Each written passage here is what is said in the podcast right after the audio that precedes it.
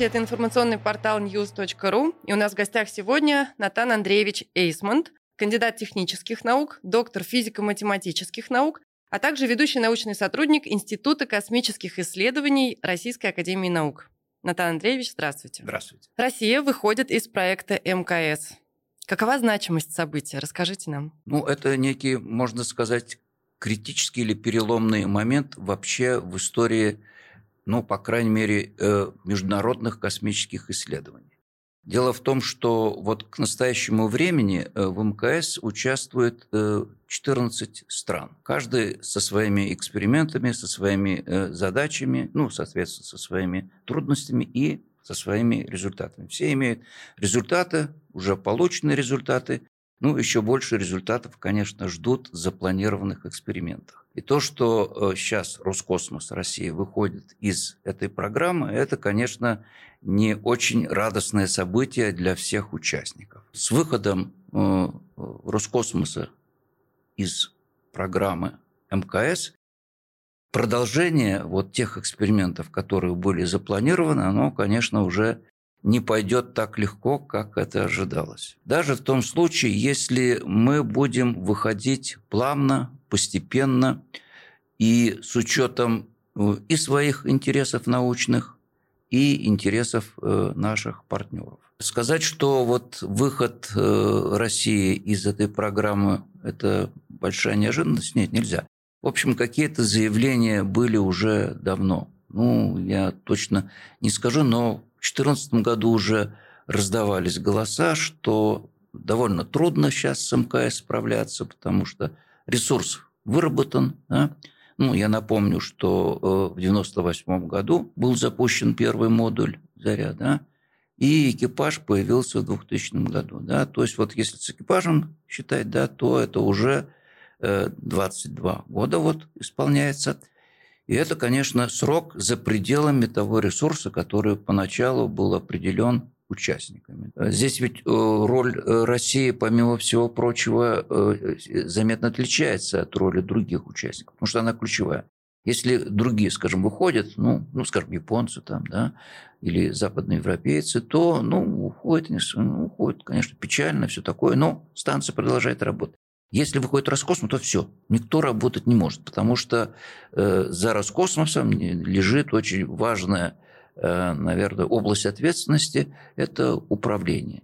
Управление движением, управление собственными системами, служебными системами э, МКС. И без России, без, если мы не передаем эти функции кому-то другому, ну, просто означает, что все, МКС прекратит существование. Да? Конечно, я не думаю, что найдутся такие отчаянные люди, кто согласятся пойти по этому пути, да, не среди э, наших соотечественников, да, не среди других участников. Натан Андреевич, если МКС не сможет функционировать без российского сегмента, какова судьба пилотируемых программ остальных стран-участниц? Все закрывается тогда.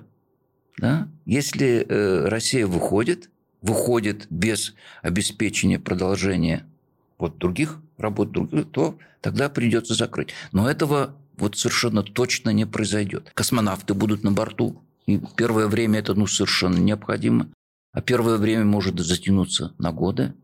Либо даже после ухода российских космонавтов. Все равно э, Россия, Роскосмос будет в этом участвовать, поскольку ну, есть возможности, об этом, в общем, уже немножко позаботились раньше, скажем, те же американцы, передать наши функции космонавтов э, из других из других стран. Если Россия начнет выход из этого проекта, что будет с финансированием со стороны России? Ну, все чего опасаются? Что финансирование будет уменьшаться. Да? Ну, и, по-видимому, это действительно так. И вот э, мне кажется, что плавный выход, если он вообще произойдет, да, плавный выход России из программы МКС в какой-то мере будет э, обеспечен э, участием финансирования со стороны э, ну, других партнеров. Здесь ведь, так скажем, последствия того, что что-то прекращается, они существенно дороже обойдутся, чем, ну, скажем, чем принять участие в финансировании вот своей деятельности. Вспомнить, а как вообще все это начиналось. Да, да, вспомните, пожалуйста. Да. Ведь, э, смотрите, в 98 году был запущен первый модуль, ну, «Заря». Как вообще появилась идея создать МКС? Можете отсюда начать? Мне кажется, что эта идея появилась на самом высоком уровне, да.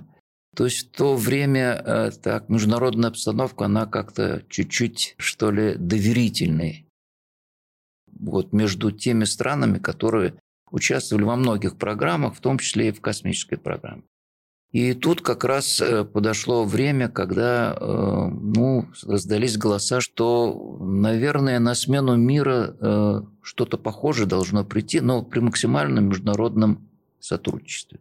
Угу. И эта идея была ну, поддержана правительствами, ну, в первую очередь, Соединенных Штатов и России. И, в общем, настолько поддержана, что, ну, все мы помним, что это же то время, когда с финансированием всех этих программ нельзя сказать, что все было очень легко и хорошо э, в России.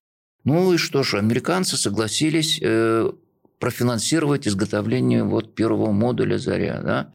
Это компания Boeing, по-моему, да, Boeing, э, заплатила деньги за разработку, изготовление и запуск. То есть формально э, самый ключевой модуль, он принадлежит американцам, понимаете? Я напомню, что управление МКС идет одновременно из двух центров э, управления. Это Хьюстон в Соединенных Штатах Америки, значит, НАСА там, и э, Королев под Москвой. Центр управления полетами. Да, и они работают не то что параллельно, параллельно, да, но они одновременно – Просто в живом режиме у них вот идет это управление, и это получается у них очень успешно. Они сработали за десятилетия, и все ну, управление такими объектами – это сильно непростая задача. Но они с ней справляются. Там же возникают и всякие человеческие проблемы, правильно? Здесь не было таких случаев, когда бы, вот скажем,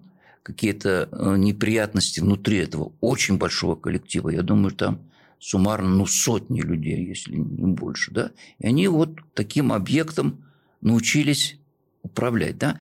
То есть это вот очень хороший э, пример сотрудничества. Так что здесь даже предлагается, вот скажем, Министерство иностранных дел тоже участвовать в финансировании этой станции как э, тем людям, которые действительно э, в значительной мере содействуют международному сотрудничеству. Если всего стран-участниц 14, то в каком виде участвуют остальные? Здесь э, очень интересно. Но ну, в основном участвуют научными приборами. Хотя не только научными приборами. Вот там же есть научные, вот те фундаментальной наукой. Вот они занимаются. Но есть еще, э, вот я э, это слово уже употреблял, служебная система. Ну, например, я могу сказать такое существенное участие канадское. Они сделали роботизированную руку. Да? Так что, вот, скажем, причаливание этих э, аппаратов дракон, ну, МАС, те, кто МАС делает, оно же там не, не, не стандартным способом, а вот эта рука ловит этот и дальше обеспечивает его причаливание, понимаете? такая роботизированная рука – это очень сложное устройство. И это вот в зоне ответственности канадцев. То есть они отвечают за работу всех систем этой руки. Это звучит просто роботизировано, но там много таких э, элементов, которые на самом деле, ну, другие, э, не, другие участники не обладают такими компетенциями, чтобы сказать, о, все, канадцы уходят, мы приходим. Нет, это так не получится. Ну, может получиться, но, пожалуйста, ресурсы финансовые, какие угодно, временные – кто этим располагает сверх того, что есть? Ну, как-то смело сказать, что «О, мы сделаем». Нет, такого нет. Здесь уже распределены эти функции, и, слава богу, все это работает. Юрий Борисов сообщил, что своей основной задачей он видит обеспечение экономики России всеми необходимыми космическими услугами. Что такое необходимые космические услуги и почему ради обеспечения ими экономики России нам понадобилось выходить из проекта МКС?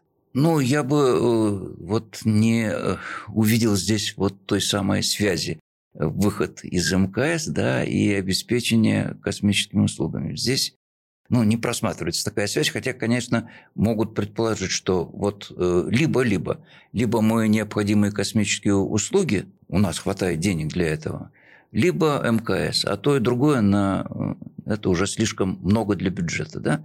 Ну, вот здесь это спорный, спорный вывод, да, то есть если посмотреть, каким образом справляются другие страны, то, в общем, о других странах с уверенностью можно сказать, что они, скажем, вполне успешно реализуют фундаментальную науку на э, космических аппаратах-роботах. Да? Ну, мы тоже вместе с ними, между прочим, и участвуют в работе э, МКС. Да? Вот. Ну, какие примеры можно привести?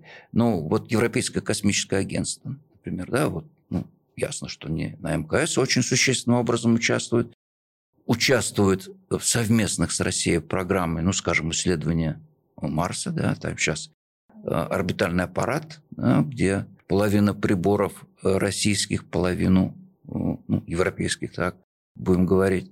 И результаты, те, которые получают на этом аппарате, они ну, самого высокого уровня. То есть здесь сказать, что какие-то наши приборы менее ценные результаты или менее интересные дают. Нет, нельзя как раз вполне-вполне на таком конкурентоспособном уровне. Что за необходимые космические услуги? Да, ну, по-другому я бы сказал, как раньше говорили, в интересах народного хозяйства. Ну, может быть, Борисов там под этим понимал еще какие-то военные составляющие. Мы сейчас об этом говорить не будем, тем более, что это традиционно отдельно идет. Это есть Министерство обороны, у них есть свои задачи. Они эти задачи решают, Э, за счет заказов, там, скажем, тому же Роскосмосу, по носителям, по аппаратам и так далее. Но это отдельная часть, как и у всех других, да, кто участвует, скажем, в МКС. То есть это отдельная часть. То есть мы говорим о народном хозяйстве. А что такое народное хозяйство? Это э, связь, э, навигация, погода и то, что дистанционно зондирование Земли, так называемое. Да? То есть, если мы хотим э, как-то уверенно предсказать урожай или сделаем еще шаг дальше, управлять урожаем, да, это уже так звучит сильно, но хорошо, предсказать урожай, то нам нужны, и никто лучше не сделает это, ничто лучше не сделает, чем космические средства, чем спутники предназначены для этого. Вот, а теперь посмотрим, э, насколько Россия в этом сегменте деятельности э, на уровне других. И, к сожалению, оказывается сильно не на уровне. Этот пробел, мягко его назовем, конечно, нужно э, ликвидировать. Да? То есть это никуда, ни в какие ворота не лезет. Ну, особенно э, если мы учтем э, вновь возникающие задачи. Вновь возникающие задачи – то же самое, э, что происходит с теми территориями, которые ну, плохо освоены в России. Да? но который требует освоения. Это прежде всего а, Арктика. Да? Вот угу. Если мы хотим как-то всерьез заниматься Арктикой, нам нужны космические средства для того, чтобы, ну, скажем, помочь судоходству в Арктике. Да? Вот это все может обеспечить только космические аппараты. Да? Больше ничто другое, но, во всяком случае, такой эффективностью, которая требуется, не обеспечит. И это значит, вот это направление нужно развивать много энергичнее, чем это было до сих пор. Ну, соответственно, и финансировать все это, да.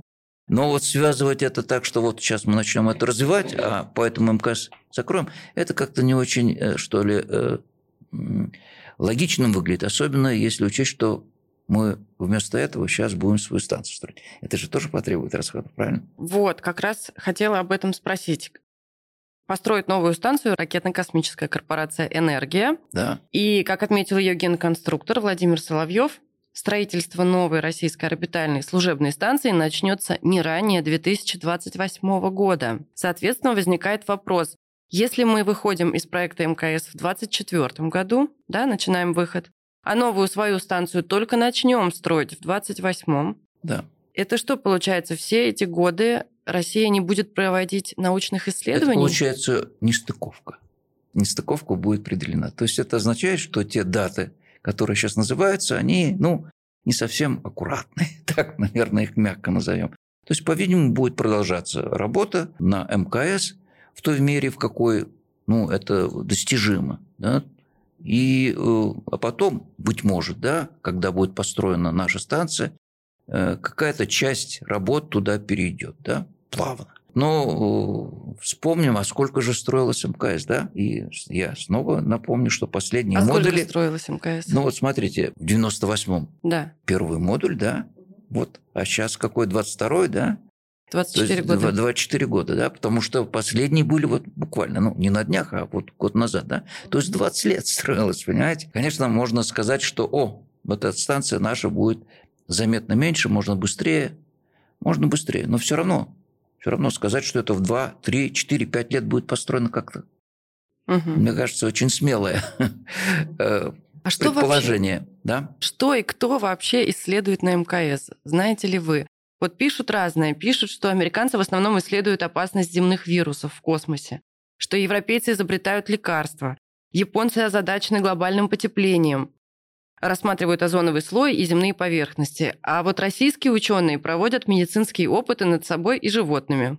Также разглядывают Россию, предугадывая природные и техногенные катастрофы, и всего за годы работы наши космонавты сделали около 100 исследований, так пишут в СМИ. Как на самом деле обстоят дела и какие важные открытия сделали наши космонавты на МКС? Можно э, чуть-чуть расширить этот вопрос, сказать не, не наши космонавты, а вообще. Мне хотелось бы больше узнать про наших. Да. Ну, ну и вообще, да, конечно, нет, это смотри, важно. Вообще. И сравнить это с теми открытиями, которые были сделаны роботами. Да? Так. Вот. И э, сравнение сильно-сильно не в пользу МКС. То есть совсем не в пользу МКС. То есть вот те открытия, которые э, были сделаны на мкс, ну, в общем, попытка выдать желаемое за действительное. Вот так довольно э, резко я об этом могу сказать. Угу. И тогда возникает вопрос, а зачем вообще МКС?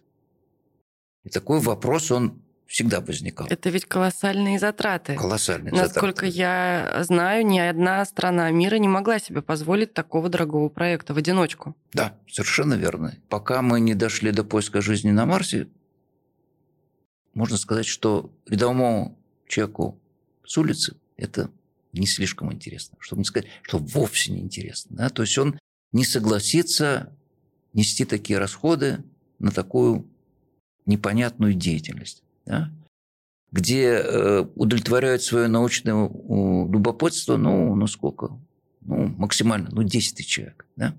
А все население Земли должно вот нести такие колоссальные расходы, чтобы им было интересно проводить эти исследования. Но вот если речь заходит о человеке в космосе или, скажем, о полете на Марс, то вот здесь простые люди все говорят, что «О, это очень интересно.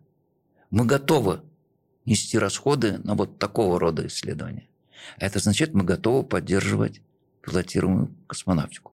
Потому что без продолжающихся исследований, ну вот вы говорите, на э, борту МКС, биомедицинские исследования, без продолжения вот этих исследований полет на Марс, нет, это так останется только мечтой. А если мы будем, скажем, с использованием МКС максимально ну, продвигаться к решению вот этой сверхзадачи действительно полет человека на Марс, то да, да, может быть, действительно это реализуется. Владимир Соловьев, генконструктор э, РКК «Энергия», также заявил следующее. Новую станцию можно будет использовать как базу для полетов к Луне, и у нее может появиться приписанный к ней лунный корабль. Неужели в настолько обозримом будущем мы освоим Луну? Ну, вы знаете, Луну мы реально? освоим ее реально, да, это реально. Вот Луну, ну, совсем реально. Пилотируемый запуск нет, не предусматривается, но в американской программе Артемида планируются пилотируемые запуски.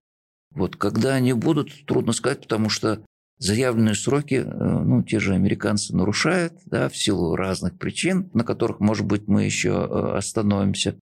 Но, в общем, э, Луна действительно интересна. Жаль, что Россия в этой совместной программе Артемида не участвует. Ну, мне кажется, что Россия присоединится к этой программе тоже. Это ну, просто неизбежно. Да? Что же дальше? Дальше э, какой частью лунной программы будет программа, ну, скажем, вот э, российской станции? Ну, может быть, э, действительно существенная часть, потому что с орбиты, ну, не только МКС, с орбиты и российской станции, в общем, можно, можно лететь к Луне. Это, это действительно так. И, может быть, это дает некие удобства или преимущества.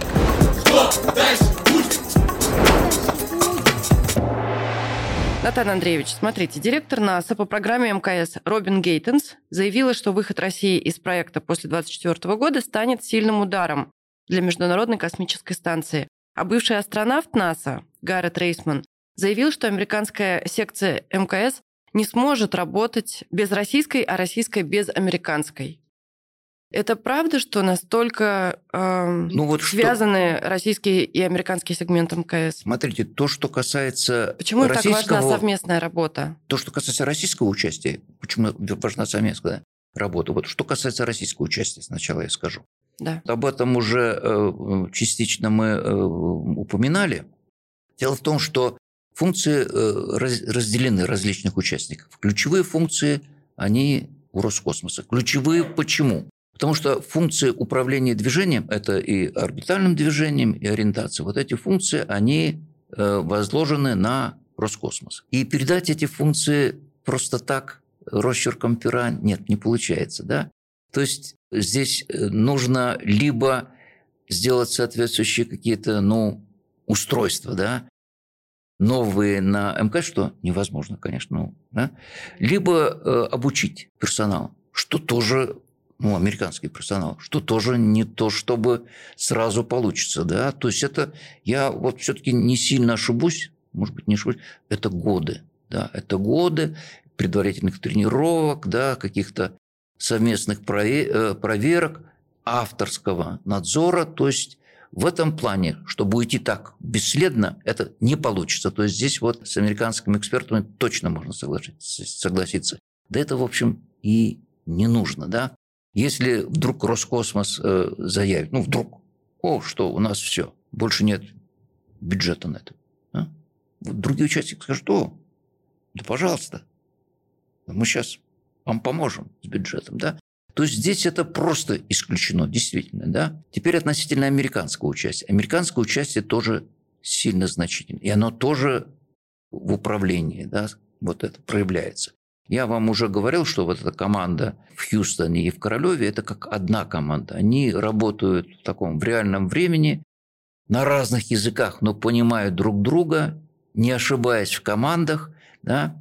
И это планирование, оно строилось, ну, на самом деле, десятилетия. Его разорвать, ну, во всяком случае, ну, там, ближайшие какие-то там даже годы. Это, в общем, не самый правильный путь э, для завершения вообще э, работы МКС. Да? Как-то все-таки хотелось бы, пока все получается, все получается, замечательно получается, отказываться от этого, ну, по крайней мере, это э, ну, не лучший способ взаимодействия, да, так мягко скажем. И, конечно, все заинтересованы в том, чтобы это было продолжено. Это будет, конечно, продолжено в том или ином виде.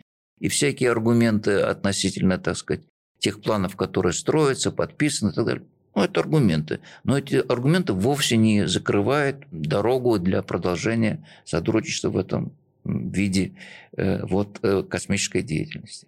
Угу. Та же самая Робин Гейтенс, директор НАСА по программе МКС, заявила CNN – Русские, как и мы, думают о том, что дальше. Мы планируем после 2030 года совершить переход к коммерческим космическим станциям на низкой орбите. Они также думают о подобном переходе. Что такое коммерческие космические станции на низкой орбите и в чем заключается необходимость их введения? Здесь есть всякие такие неожиданные идеи, о них уже говорилось и говорилось даже публично. Может быть, в какой-то момент перевести МКС, ну, тоже в режим, который собирается организовать для российской станции, то есть в режим такого посещения, непостоянного присутствия. И в режим действительно коммерческого использования. Как это можно сделать? Вот один из способов – это э, перевести МКС в категорию музейную, музейно-туристическую. Для этого не очень много нужно сделать, нужно несколько поднять, ну, несколько, ну, на 100 километров, 150 орбиту э, МКС, да, и тогда забот о поддержании высоты орбиты больше, ну, в общем, не будет. Она, ну, совсем долго будет удерживаться э, на этой высоте, поскольку там влияние атмосферы тормозящей уже не будет сказываться. Ну, так, как это сейчас сказывается, когда требуются регулярные маневры по подъему э, снизившейся орбиты. Да? И э, почему бы действительно э, коммерчески не использовать, ну, в том виде, какой покажется наиболее подходящим, да? Вот научный туризм, какой образовательный туризм, музейная достопримечательность для ну, потомков, которые там через 50 лет, может быть, еще будут посещать э, эту станцию как экспонат какой-то старой техники. Натан Андреевич, расскажите нам, пожалуйста, про китайскую модульную космическую станцию «Небесный дворец». Пишут, что в собранном виде она будет состоять из трех модулей общей массой 60 тонн, что примерно так же, как у новой станции российской. Чем еще будут схожи российская и китайская станции? И еще один вопрос. Китайцы пригласили к экспериментам представителей всех стран, кроме США. Почему? Дело в том, что китайцы, они ведь чего начинали? Начинали э, свою космическую деятельность ну, с разработки баллистических ракет, да, что дальше перешло уже в область разработки ракет для космических полетов. И здесь они полагались э, в значительной мере на, конечно, советские технологии. И советские специалисты очень сильно им помогли. То есть без советских специалистов не было бы ни э, ракет, носителей э, китайских, угу. ни аппаратов. Китайские носители, они были разработаны на базе значит, компетенций, полученных из России. И сразу, хоть там и заимствование, да, копирование, сразу все не получается, и все знали о ненадежности этих носителей. Поэтому заказчиков на, как говорят, пусковые услуги у китайцев особо и не было. Но с течением времени они продвинулись, и у них уровень надежности стал вполне приемлемым. Но все равно получить хоть один заказ им не удалось, потому что это было полное эмбарго да, со стороны Соединенных Штатов, ну, санкции. Если кто-то э, ну, решался запустить с помощью китайского носителя, то все. Он, значит, нигде ничего э, такого связанного с высокими технологиями в мире не получит. Поэтому китайцы не могли получить ни одного заказа, да, при том, что их возможности были ну, колоссальные. То есть они в этом отношении, наверное, э, победили бы и сейчас тоже, если вдруг бы открыли дорогу всех. Потому что у них и надежно, и дешево. Да, то есть это вот то, что нужно. И в этих условиях как-то соглашаться с тем, что, о, вот сейчас американцы тоже будут участвовать, ну, как-то, ну, не знаю, мне кажется, обидно. Какого уровня доходили э, антикитайские санкции, я вам могу сказать на примере, так скажем, или на примерах, которые я знаю. Вот приезжали к нам американцы, с которыми мы сотрудничали, и иногда они давали лекции в каких-нибудь там э, вузах, да, ну, рассказывали то, что интересно студентам, да, интересно вообще. Какие же первые вопросы были у лекторов к аудитории? А был ли кто-нибудь из, из присутствующих последние два года в Китае? Не был. О, тогда читаем лекции. Вот на таком уровне, то есть очень жестко. Понимаете, конечно, эти все равно как-то там смягчались, обходили санкции, но вот они все равно оставались. То есть, если вы хотите запустить аппарат на китайском носителе, все, вы уже персона нон-грата во всех странах, которые в какой-то мере зависимы, угу. зависимы от американцев. А, конечно, китайцы хотели выйти на этот рынок, но их не пустили, понимаете? И они сейчас и они сейчас, да, вот именно так. Вот. Э, Дали свой ответ. Да. Расскажите, пожалуйста, про их станцию «Небесный дворец». Если посмотреть на э, те, что были опубликованы эти картинки, да, снимки, угу. они, конечно, сильно похожи на то, что делалось изначально э, ну, в СССР еще, да, и похоже на мир, да? Ну и похоже, конечно, на МКС. МКС, конечно, это было развито ну, до таких невообразимых масштабов. Но изначально, да, это подход один и тот же. А как вы думаете, какие перспективы у сотрудничества России и Китая? Я э, не раскрою большого секрета, я не скажу, что здесь какое-то серьезное сотрудничество. Может быть, это отголосок американских санкций. Может быть, понимаете, может быть. Может быть, другие причины. Натан Андреевич, я хотела бы перейти к следующему вопросу. Космические агентства, построившие МКС, подписали договор, в котором прописаны их права и обязанности. Он рассчитан до конца 2024 года. Правда, НАСА уже заявила о желании продлить договор до 2030. Дальше в любом случае придется решать вопрос о сведении станции с орбиты, правильно? То есть с высоты 420 километров ее надо будет снизить до плотных слоев атмосферы так, чтобы потом она упала в безлюдном районе Тихого океана. Это отдельная непростая задача. А опыт управляемого свода самого большого объекта опять-таки есть только у России. В 2001 году станция «Мир» была сведена в Тихий океан. Да. Правильно? Правильно. Чем может завершиться проект МКС без участия России? Какие есть варианты? Вариант вот тот, что называют затопление. Это, наверное, не совсем точное название, но оно принятое, потому что до воды долетает мало что. Все в основном сгорает в плотных слоях атмосферы. Но отдельные части, быть может, представляющие угрозу ну, для тех, кто окажется на пути движения этой части и представляет эти. Но это, в общем, в основном, в основном все сгорает. Но все равно отрицать какую-то опасность невозможно, поэтому, что касается мира, это долго готовилось, да, это было не в один прием, э, вот, и расчеты опирались на компетенции не только э, советских специалистов, российских специалистов, но и американских. И делалось все это ну, на основе применения всех технологий управления при входе в атмосферу. Угу. И тем не менее э, ошиблись очень крепко, да, то есть там, ну, по-моему, на 2000 километров или, или даже больше, да, то есть эта процедура была дорогостоящая, опасная и как-то порождающая некое сожаление, да, а правильно ли это мы делаем. Угу. Да? Вот. И эти сожаления до сих пор остались, не все согласны с тем, что это было правильно.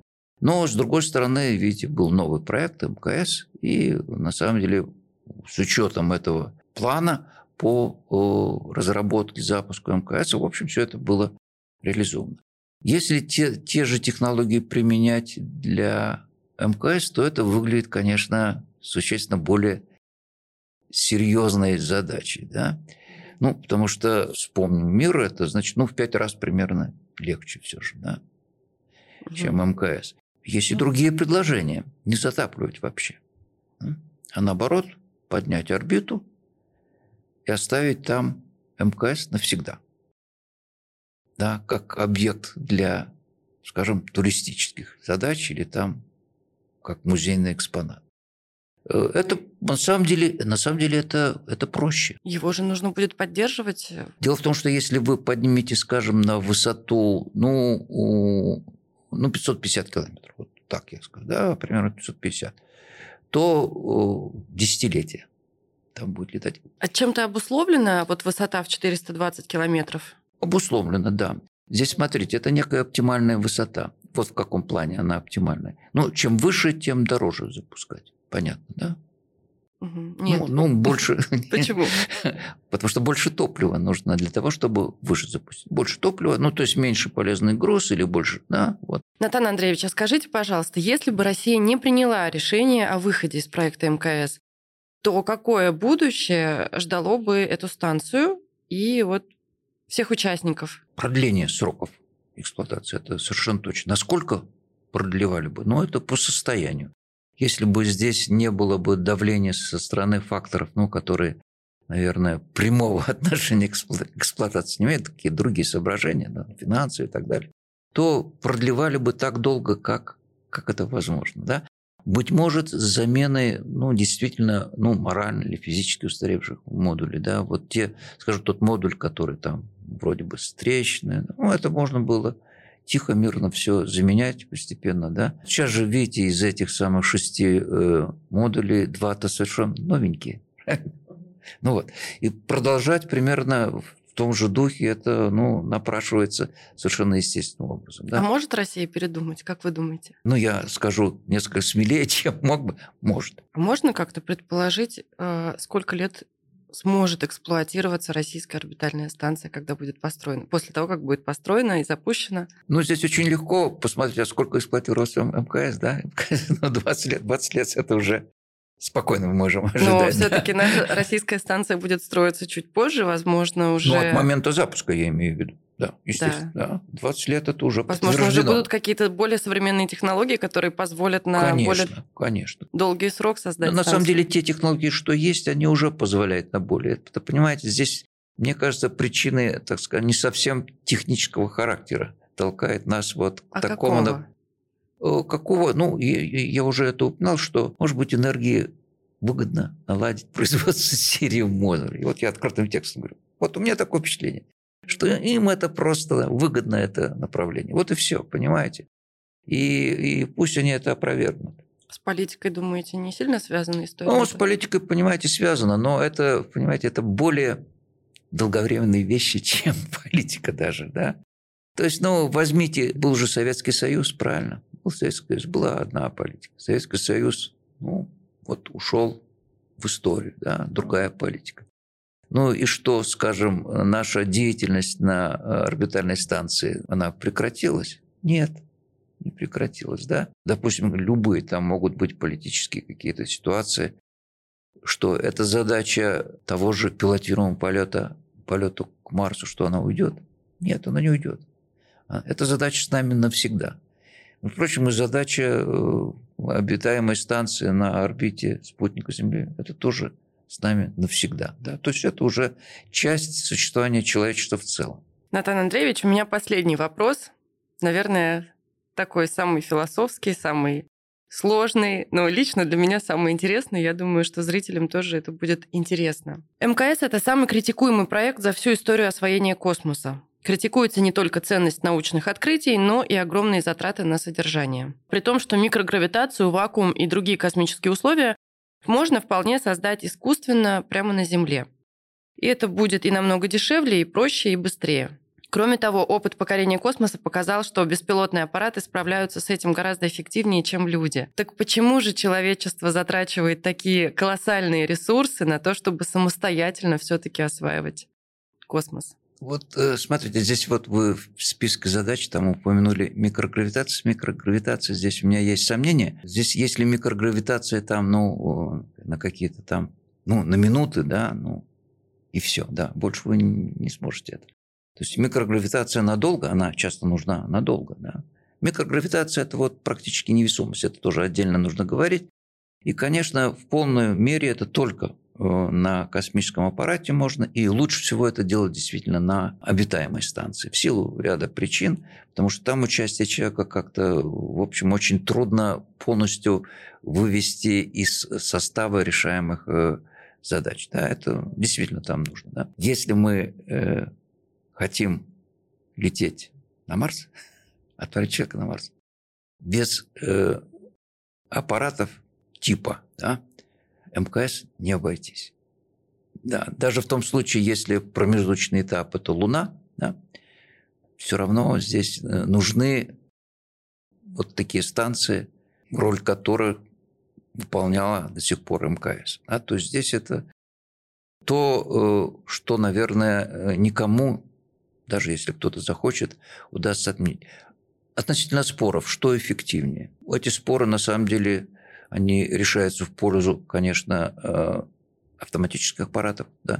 То есть фундаментальные э, достижения в науке, они были достигнуты с помощью вот э, беспилотных аппаратов. Да, это, это действительно так.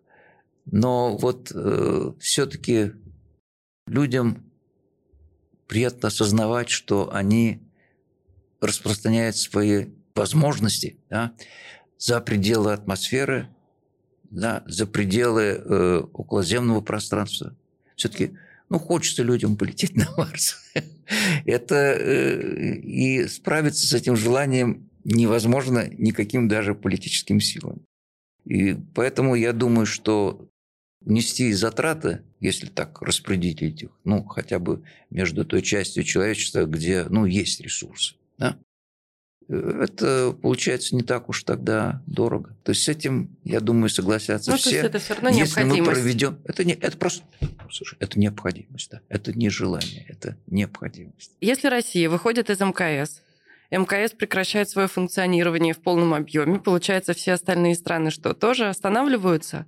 Какое а, будущее нас ждет? Ну, вы знаете, вот давайте даже вот этот крайний случай выходит из МКС. Я вам просто скажу, что есть же э, другие программы, другие проекты, где американцы участвуют, угу. и э, те э, не лучшие, что ли, развития э, политических событий на это не повлияло никак. Ну, просто ноль. А? Давайте резюмируем э, эту историю выход России из МКС – это масштабно, но не критично, да? Или как? Выход... Как продолжить эту фразу? Масштабно, но не критично. Не критично, потому что выход, он еще не то чтобы четко определен. А нечеткость его, она в какую сторону распространяется? В сторону вообще, так сказать, торможения этого выхода. Вот все. Максимального торможения. В общем, вы думаете, что этого не произойдет? Да. Спасибо вам огромное, что приехали и все рассказали так интересно. Спасибо вам за внимание. Спасибо. Что дальше будет?